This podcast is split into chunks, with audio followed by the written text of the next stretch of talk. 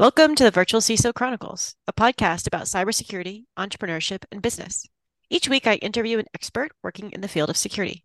I'm your host, Caroline McCaffrey, one of the co-founders of ClearOps, a generative A I painkiller pa- platform for V C I S Os and security experts. For years as the general counsel for various startups, I suffered from what I call the security questionnaire problem. So one day I figured that if no one else was solving the problem, I would. I started this podcast because I, want, I went running one day and I tried to find a podcast on virtual C I S Os, and I found two. One is by my friend Greg called The Virtual C I S O Moment, and the other by a competitor. So just like how I started ClearOps, I thought, I'll start one. Our guest today is Kip Boyle. Thank you for joining me, Kip, and welcome back to the podcast. And so to get All right. us going here, oh, sorry. I was, I was just going to say thank you for inviting me back. Uh, I don't think you've, I think you said that uh, you, you haven't yet had repeat guests, but I have too much to say. So I appreciate you bringing me back.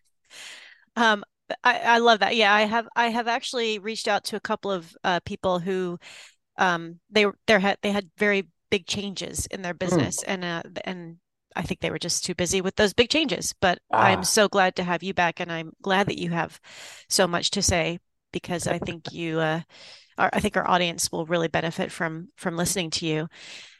Um, but what I want to do is I want to set this up a little bit differently.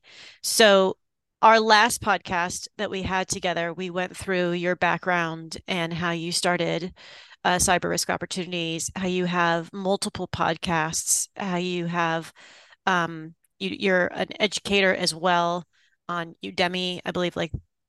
We, we we went through all of that. So I kind of right. want to pick up where we left off so much right. and maybe even dive into some of the things that we mentioned on the last podcast, so that if you are a listener right now, I'm going to encourage you to listen to the first podcast in order to listen to this podcast. But I won't make it required, right? So I'll, I'll try yep. to make this standalone. But, you know, I'm going to also assume that if you want to know more, that the listener will go back and listen to the previous one we did together. Exactly. Yes. And on that note, one of the things that you do is you what what I just said, which is you have an amazing amount of marketing that you do. And if you listen to the last podcast, you talk about how you your journey into marketing and yeah. figuring out that you had to do it, that you couldn't yep. outsource that. So I, I'd love to dive into that a little bit more. How did you determine, you know, c- take us on the journey of that education about marketing? Yeah, sure. Um, well, I won't repeat everything I said in the previous episode. I'll just I'll just um, summarize by saying it took me two years of of study to figure this out. Um, I enjoyed it. It was a bit of a puzzle. It's something that I'd always wanted to understand, which um, so that was actually fun.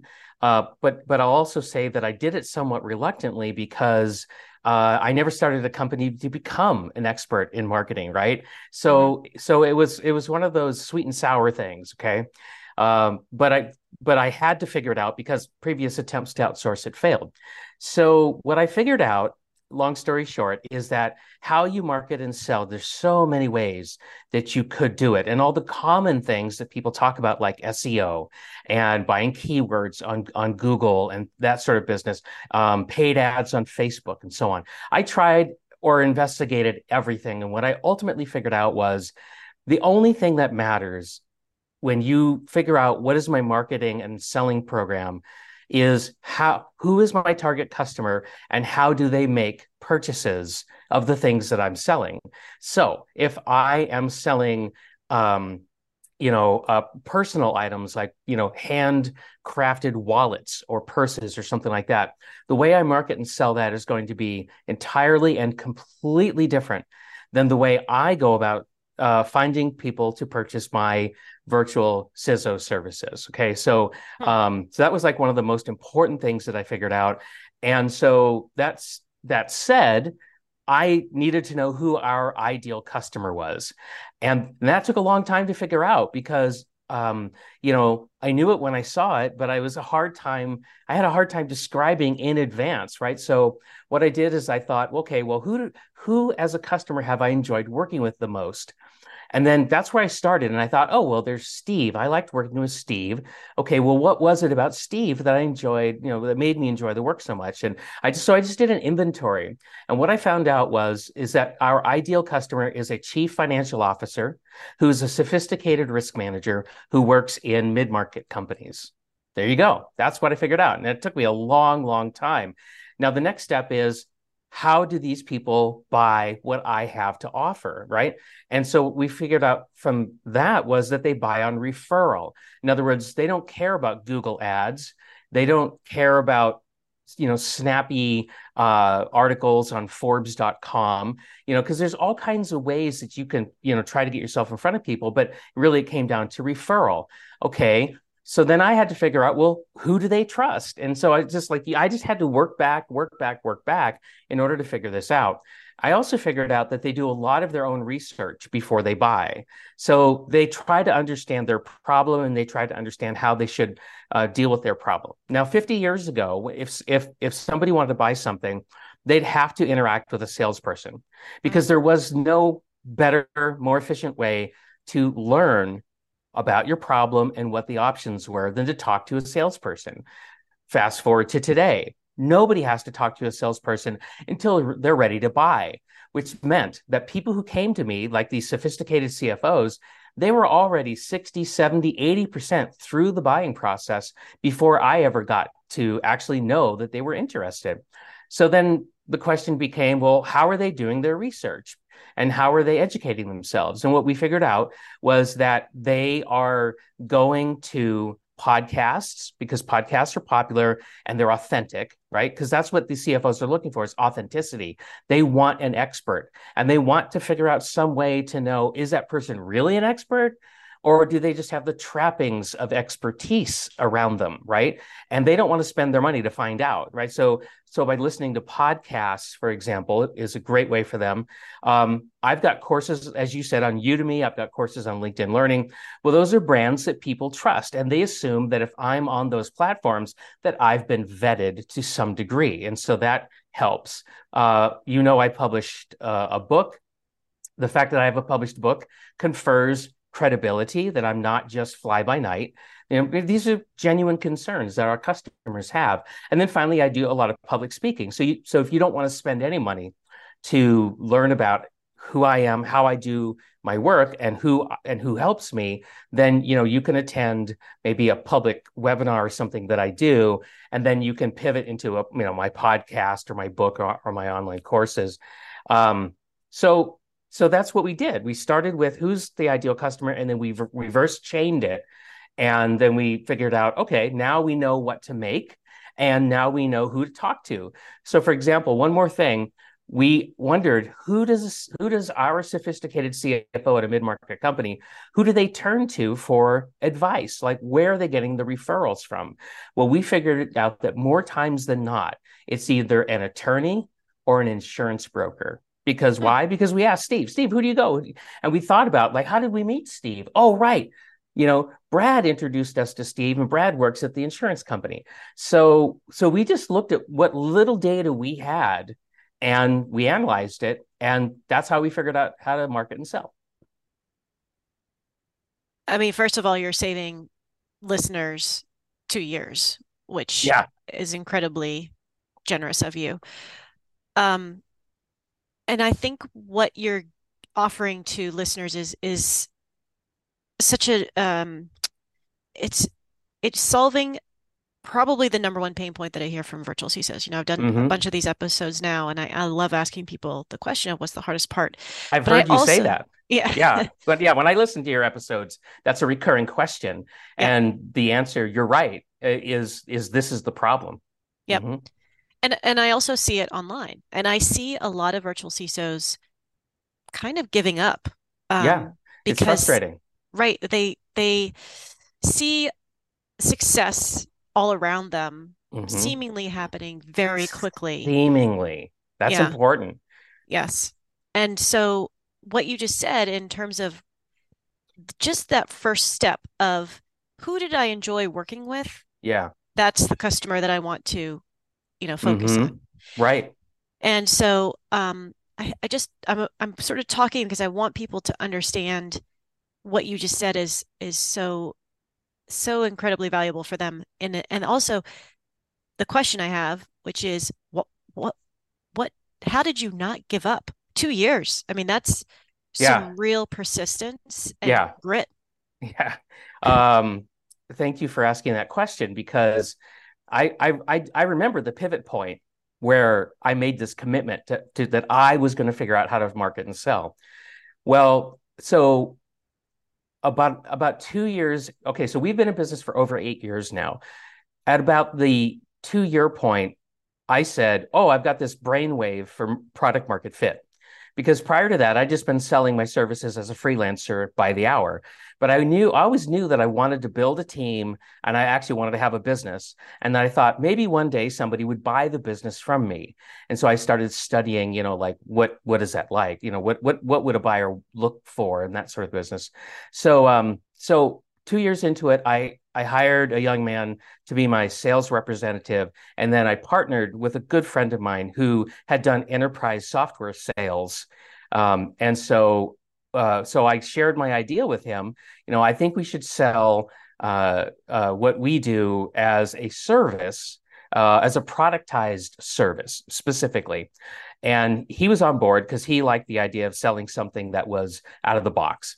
Well, we did that for two years and I almost went bankrupt oh, because, gosh. because, you know, my idea was, was in my own head was brilliant. Um, but I, I, I made the typical entrepreneur mistake, which is um, I came up with a brilliant idea. And then I, then I went around searching for people who wanted it. And, and, and it turns out that's dumb.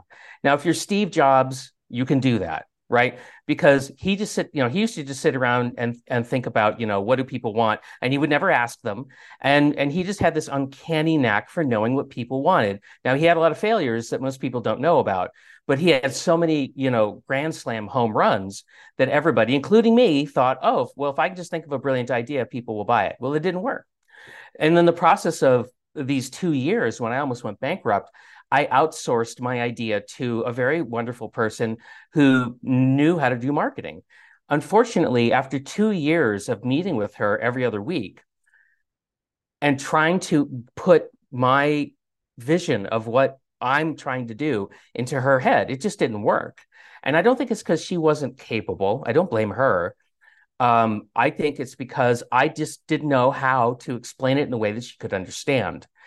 And then I realized, you know what? I probably can't. It's prob it's it's probably dumb for me to think that I ever could, no matter how I tried. And so I that's when I realized when I laid off my salesperson and I said goodbye to my business partner, uh, I had burned my boats at that point. To, to borrow from that, you know, little uh, aphorism, you know, you you you you just declare there's no going back, right? I'm in mm-hmm. it to win it.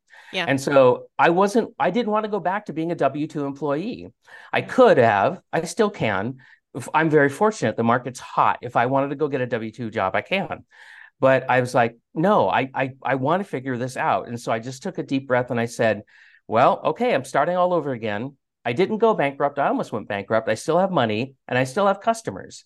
I just need to pivot to what they want and figure out how to serve them the way they want to be served, not the way I think they should be served. And so that was, that was my relaunch. And that's uh, and, and it turns out that's exactly the right way to do it, is to start with people's pain and then work back from that, which, of course, is what I, you know, described in the beginning of the episode. Right. Um, I. So uh, I, I have I, sometimes you stump me because I it just you give me so much to think about. um, but I want to talk a little bit about this market that you're in, this yeah. industry, um, because what you just said in terms of having that grit and, and following through, and then and then deciding you you you reverse engineered who your target customer was and how they got there, and then you said, okay, well now I'm going to start pushing out all this content, and I'm going mm-hmm. to really give them the the reason to get to that sixty, seventy, eighty percent decision that they've already right. made. Right. Um, and like I said, I've talked to a lot of virtual C I S Os, and I'm seeing a lot of people jump in and start using the V C I S O terminology, yeah. But I think I have a feeling when you started, and I don't remember if we, I don't think we talked about this last time. Um, it was probably called a fractional, or you called yourself a fractional C I S O. Well, actually, um, yeah, I called myself a fractional C I S O because what I learned was there was already known in the broader market space of mid-market companies, this idea that they needed, for example, a chief financial officer, but they couldn't afford to put one on their team. And so they would purchase a fraction of that C F O. And if you don't work in the mid-market, you may not know this, but there are entire companies out there staffed with nothing but fractional C F Os. It's like going to um, like a bookkeeper, right? So let's say you go to a bookkeeping firm and they have like twenty bookkeepers, right, on their team, and they're and they give you a, a piece of a bookkeeper, right? Well, you can do that with a C F O also. And that's long established. And so I went, okay, that's me, right? Except now I'm a fractional C I S O. And so, yes, yeah, so that's that's where I started. But then pretty quickly, I heard this virtual C I S O as an alternative label, and that sounded a little bit better. Uh, so I started using that. Mm-hmm. But now I've realized, no, I don't want to use that at all, because there's so much marketplace confusion about what a virtual C I S O actually is, mm-hmm. that um, it's become... It's not meaningless, but it's actually, I think, descending down to an area that I don't, I don't think I want to be in, and I don't think my customers want. You know, these sophisticated C F Os. Um, and so, you want me to tell you what I'm seeing out there? Mm-hmm. Yeah. Okay.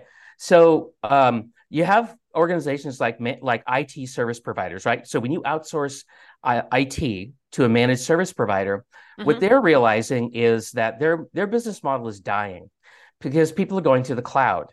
So they don't any longer need an M S P to manage their servers, manage their firewalls, manage their routers. All that stuff is evaporating. And so M S Ps are saying, oh, well, we better pivot to something that people want.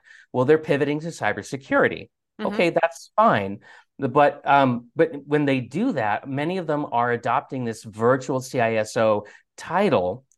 And and and that, and so they've got like a, a bunch of people who now go into the market at, using that title, and I don't want to disparage them, but what they're but from a skilling point of view and from what work they do, they really are like an I T security administrator or an I T security analyst. Like that's the kind of work they're doing. It's good work, right? But it's very operational. It's very tactical. And that's not what I do. I'm an I'm a strategic advisor, and I don't. I don't sell. You'll notice, right? I said I sell to sophisticated C F Os. Mm-hmm. I don't sell to I T managers, and I don't sell to C I, other C I S Os. Yep. Um, so, so for me to not pay attention to the fact that whatever label I choose for myself, you know, that I don't want marketplace confusion, because that's just going to get in the way. Yeah. I, I it, I've been thinking of virtual C I S Os a little bit like a law firm. Um, uh-huh. Which obviously is my background. I'm a lawyer, and I've worked mm-hmm. at a law firm.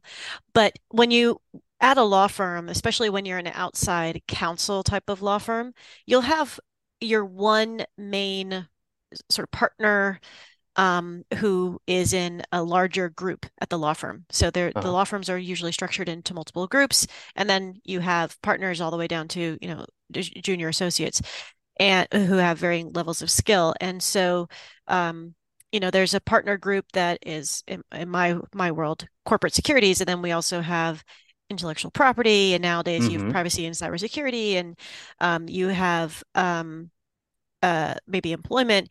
And so I've been watching this field with the virtual C I S Os, and I've been thinking to myself, you know, I feel like this is kind of emerging in a similar way, mm. where you may have a practice group that is Uh, strategic and cybersecurity consulting, and at a partner level, which mm-hmm. I would consider you.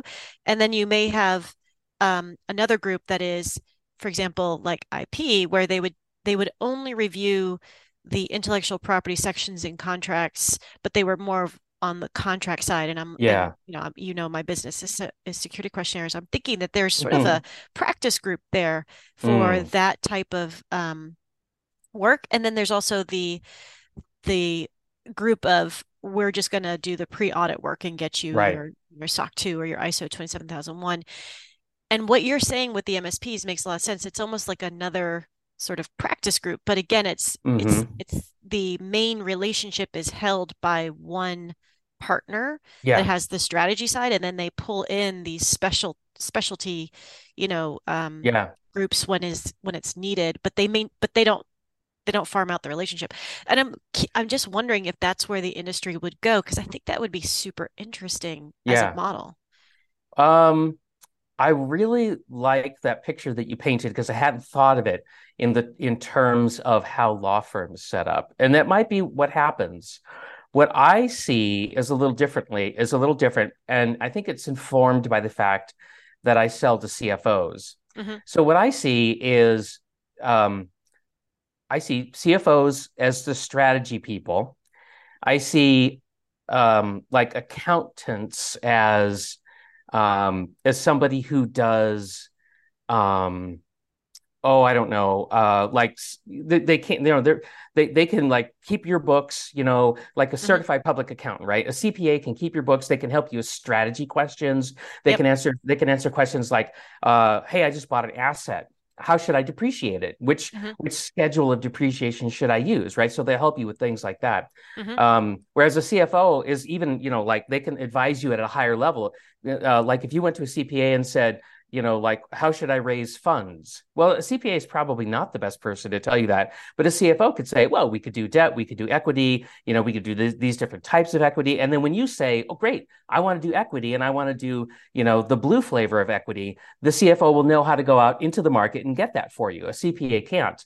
It's just not what they do. And then at the lower level, you got bookkeepers, right? These are just people who you give them the transactions, they make sure they're properly entered, but yep. you can't ask them to raise money for you, and you can't ask them what the best depreciation schedule is, because even if they think they know, they're not going to tell you because it's not their area of expertise. And right. so that's how I think of what's going to happen with us, is that, you know, we're going to break out like that, where we're going to have, and we already have job titles for this, right? We have I T security administrator. That's mm-hmm. kind of the bookkeeper. Uh, we have cybersecurity engineer. That's kind of the accountant. And then we have chief information security officer, and that's kind of the C F O. And so I, I think that is just a very natural way to segregate uh, these skill sets. Yeah. And I think you're right that the industry needs this clarification, because I do see companies looking for help with certain aspects of their business and not really knowing who they're looking for. Mm-hmm. Um, yeah, that's right. And, you know, and there's a little, there's a little confusion in the marketplace too, about, you know, how do I purchase bookkeeping versus C P A, mm-hmm. you know, versus C F O. Um, but I don't see people struggling with it quite as much. For some reason, to the extent that there is a little bit of confusion, it clears quickly, right? Because mm-hmm. what'll happen is, is that the bookkeeper will say, you know, I think you need to go talk to a C P A.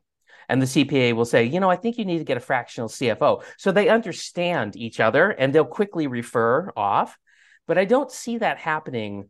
So, for example, with the M S P, yeah. and I'm going to pick on them because, you know, I, I just I'm watching what they're doing, right? Mm-hmm. Um, they will not refer strategy questions to me. They just won't do it.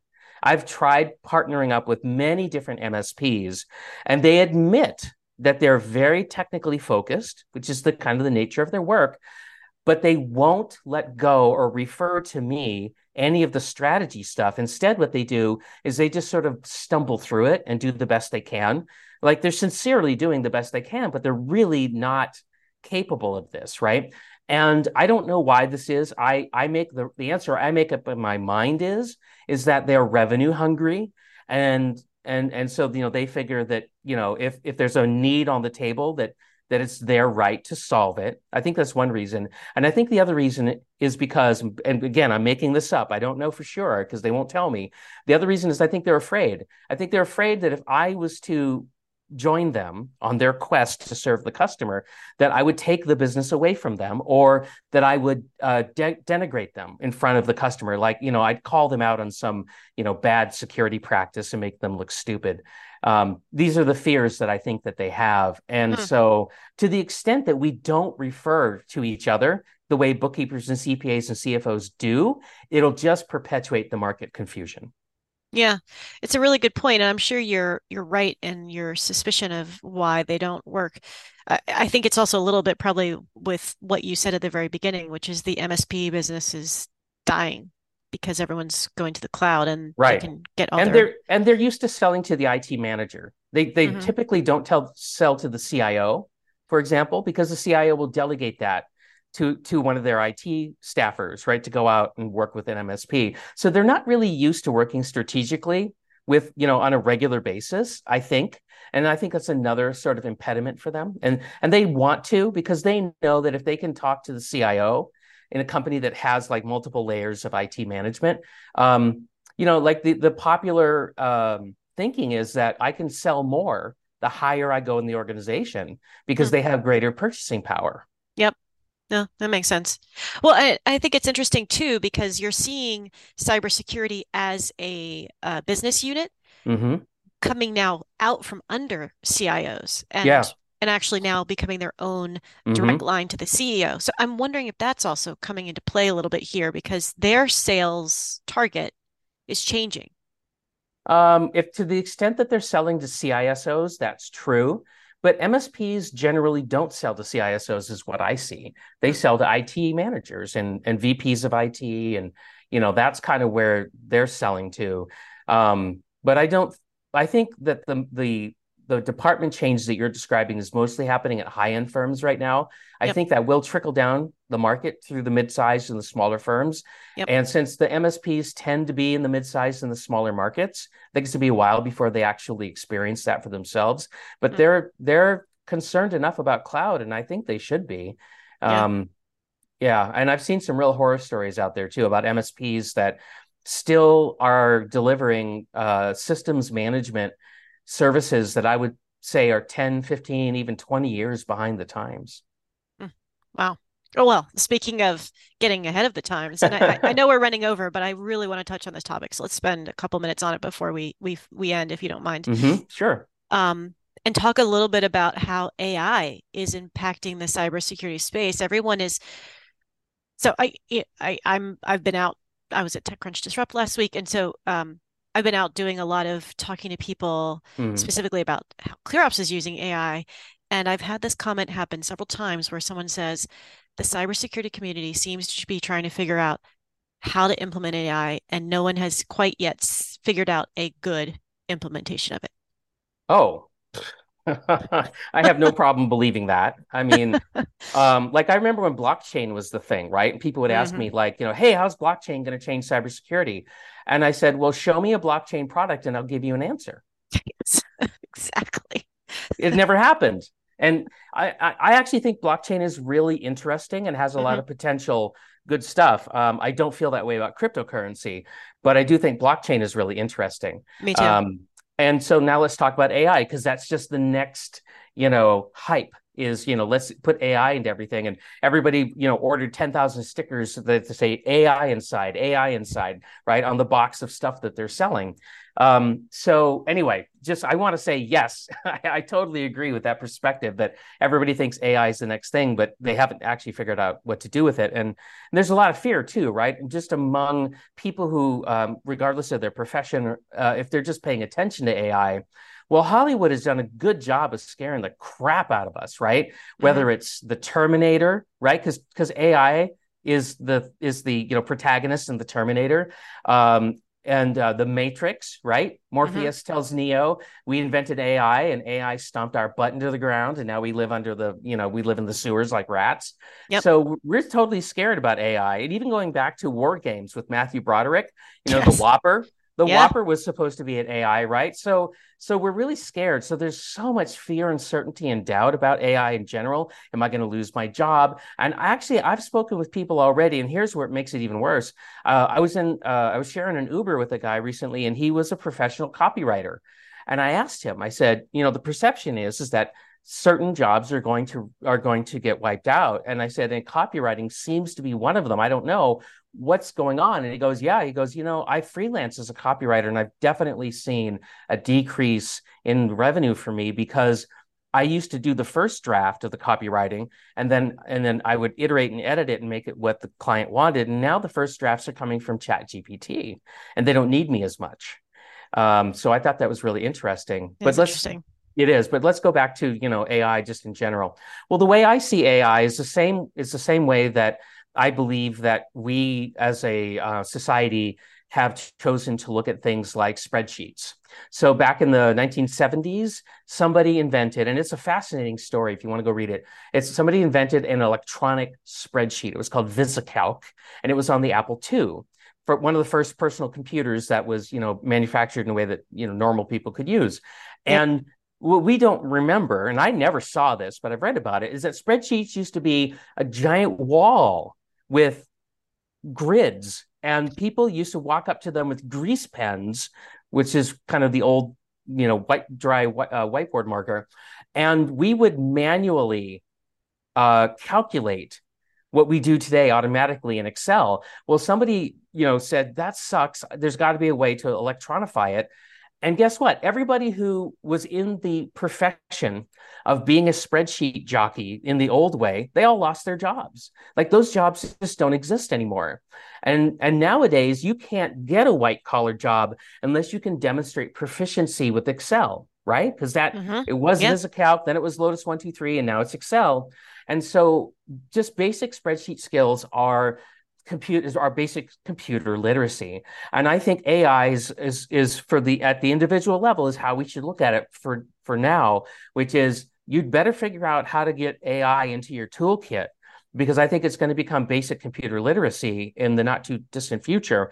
And all of these academics, all these teachers who are like frothing at the mouth and, and tearing at their clothes because, you know, ChatGPT lets their students cheat. Well, you better pivot and yeah. test people differently, because you're not getting rid of this. That's and right. The idea, the idea, the idea that you're going to buy an A I cheat detector, yep, that that is no good. That'll never happen. Uh, I've I've seen people run the Declaration of Independence into an A I cheat detector, and the thing went, "Oh yeah, for sure, this was written by an A I." And it's like, come on, you know, give me a break. So, uh, so I've been experimenting with ChatGPT, and now I'm over on to uh, another one called Perplexity. And here's the thing: to the extent that you're going to add A I into your toolbox as a professional, you have to remember that the state of the art right now is such that you should consider these tools as over-eager interns. All right. Mm-hmm. Which is to say, you know, they will give, they're right there. Yes, boss, here's the answer. But like an intern, they don't always get it right. They sound convincing, right? Because they want to serve you. Like, they're just like, I'm going to get this figured out, boss. But if you don't validate the results you get back from it, you're in big trouble. Did you hear the story, Caroline, about the attorney that submitted a brief in a Florida yeah. court? Oh, yeah. Yeah. Yeah. That was like sent right to me. yeah. I mean, that's a perfect example of an A I fail. So, and yeah. it's awful. But anyway, that's yeah. what I think about A I. And I agree with you, the uh, analysis to an, an intern. And in, in, in addition to what you just said, in the sense of an intern doesn't necessarily always understand the context mm-hmm. of why they're giving you work. That's right. They, they yeah. just kind of go off and do it. And then you yep. kind of look at what they've provided and say, okay, well, you know, based on my years mm-hmm. of experience and the context of this client, I need to make some massive changes. And that happens all the time with a law partner who has fifteen to twenty years of experience delegating tasks to an associate, right? Yes. Mm-hmm. That's right. It's the, nat- it's the nature of the game. Yeah. I mean, I, I love playing with the the new possibilities in A I. I I worked at an A I company, a computer vision company, Clarifai, from twenty fifteen to twenty eighteen. And so mm. I don't think of this as the first wave. I think of it as one of many waves yeah. in A I. Mm-hmm. Uh, I just well, this think is this... this is the wave that has broken on the beach in such a big way, yeah. in the way nothing else ever has before, right? Yeah. Um, I actually played with A I when I was still an undergraduate. There was um, I took an independent study on expert systems, and I learned how to program in something called Prolog, which yes. is actually still around. Yes, and so it's a computer language that's you know that was designed to help build expert systems, and so I got I'm fortunate because I. These days, when I think about ChatGPT and Perplexity and Bard and all these, I, I I draw a lot on my experiences of trying to build just a very basic um, expert system with Prolog. So I, I, I find it fascinating. It is fascinating. And I smile that you say that, because I literally was talking about Prolog with my co-founder just the other day, and and how ah. that was the one of the first, you know, sort of applications of A I. Anyway, um, we really have gone over time. But I've found this conversation to be so fascinating. I really hope our listeners do too. A lot of great nuggets. However, I'm going to end the way I always end, which is please tell people how to find you, uh, it, because there's so many ways for them to find you. I'm going to give you yeah. some time to do that. Thanks, Caroline. Well, um, first of all, if you just want to have a casual, you know, D M with me, I'm on LinkedIn. That's just where I live. Because guess what? That's where my customers live. And that's the only reason I'm there. Okay. You just go where your customers are. If mm-hmm. they were on Instagram, I would, you know, I'd be gramming all over the place. Same with TikTok. So, yeah, right. Exactly. Um, uh, so Yeah, so so D M me on LinkedIn. I'm the only Kip Boyle on there, as far as I can tell, and multiple millions of people. Um, if you want to send me an email, uh, kip at cyber risk opportunities dot com. If you just want to browse our website and get an idea of what we do, how we help, it's uh, C R dash map dot com, and that's a Cyber Risk Management Action Plan is is that acronym. You can check out. Um, I've got a, a, a podcast called uh, the Cyber Risk Management Podcast, which I do with Jake Bernstein, a privacy and cybersecurity attorney. Um, if you're interested in getting into cybersecurity, or you know somebody who wants to get into cybersecurity, I do a second podcast. It's called Your Cyber Path, and it's designed to help those folks. And my co-host over there is Jason Dion from Dion Training, who has helped hundreds of thousands of people get their certifications. So he knows a lot about that. Um, I've got a book. It's called Fire Doesn't Innovate. You can buy that off of Amazon in any format you'd like. Uh, and finally, I'll mention that I'm on Udemy and I'm on LinkedIn Learning. So if you just put my name in there, my list of classes will come up. And it's those two problem spaces, right? How do you, how do you deal with cyber risk? Problem space number one. And how do I get a career in cybersecurity, or how do I accelerate my career in cybersecurity? That's my second problem space I work in. Well, anyone who works with you, listens to you, gets training from you is is lucky that they found you. And um, it's amazing how much you, you push out and how much you give back to your, your community and to others. So thank you for giving back to my community by coming on the podcast again.